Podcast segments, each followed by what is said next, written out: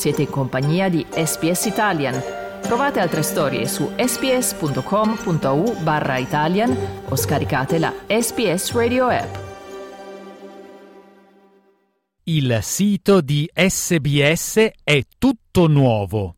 Se volete trovare le trascrizioni di questo e di tutti gli altri episodi, andate su www.sbs.com.au barra Slow Italian sbs.com.au slash Slow Italian Slow Italian. Fast Learning. Oggigiorno l'Australia ha migliaia di standard che regolano praticamente ogni aspetto della vita, dal cibo alle salviette riciclabili fino alle creme solari e i ponteggi.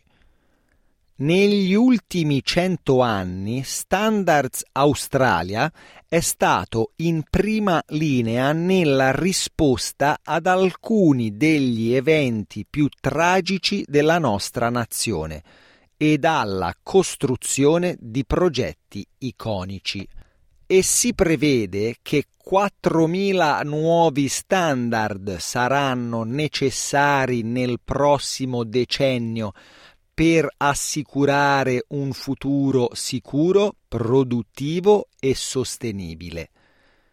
Ma cosa sono gli standard e come funzionano? L'amministratore delegato di Standards Australia, Adrian O'Connell, ha detto che i primi standard in Australia furono creati nel 1922. Put simply, standards are documents that set out guidelines that aim to ensure products, services, and systems are safe, consistent, and reliable. Since the first Australian standard in 1922, which guided the types of materials used in the construction of the Sydney Harbour Bridge, thousands of standards have been implemented covering products and industries as diverse as tennis court lighting, ballpoint pens, and renewable energy. Today, Australia has thousands of standards that cover almost every aspect of our lives, keeping workers and citizens safe and ensuring a more productive and sustainable economy.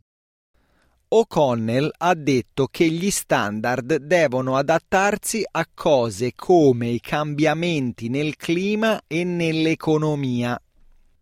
We predict we're going to need 4,000 new standards in the next decade to safeguard our way of life.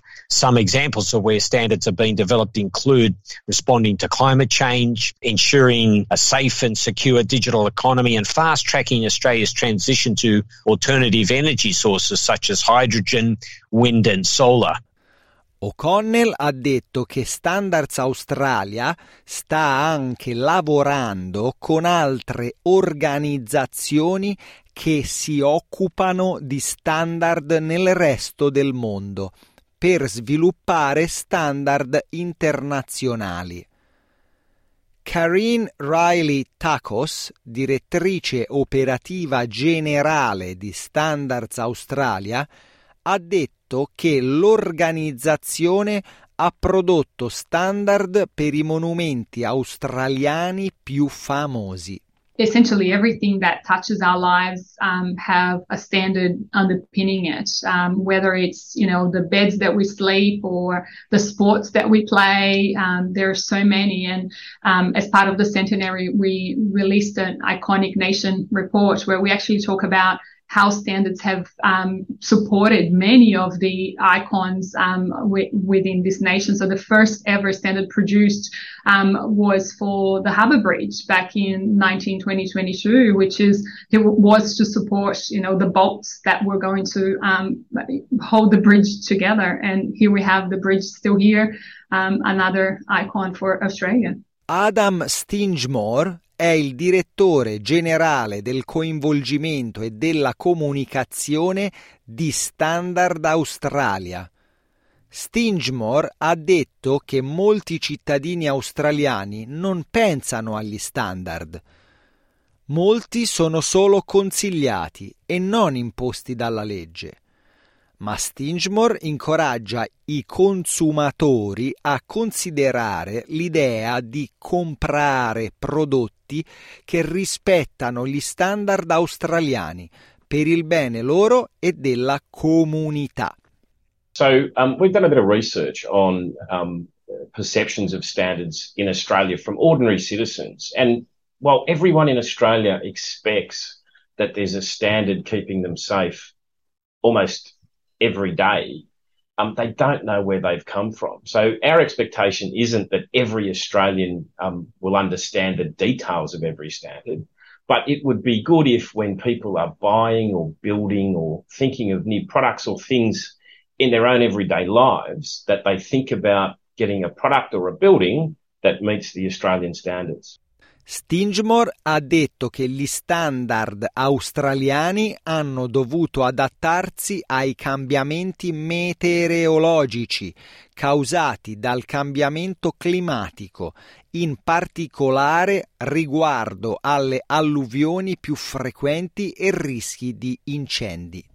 So the amount of the amount of water that falls um, in a rainstorm is changing. Um, the size and the density of hail and w- where we're getting big hailstorms, the bushfire risk that exists in every state in Australia is changing. So what we're doing is working with governments and industry to make sure that the standards that we have, that the planning controls that we have are not only fit for the environment in which we live today, but the environment that we're expecting tomorrow.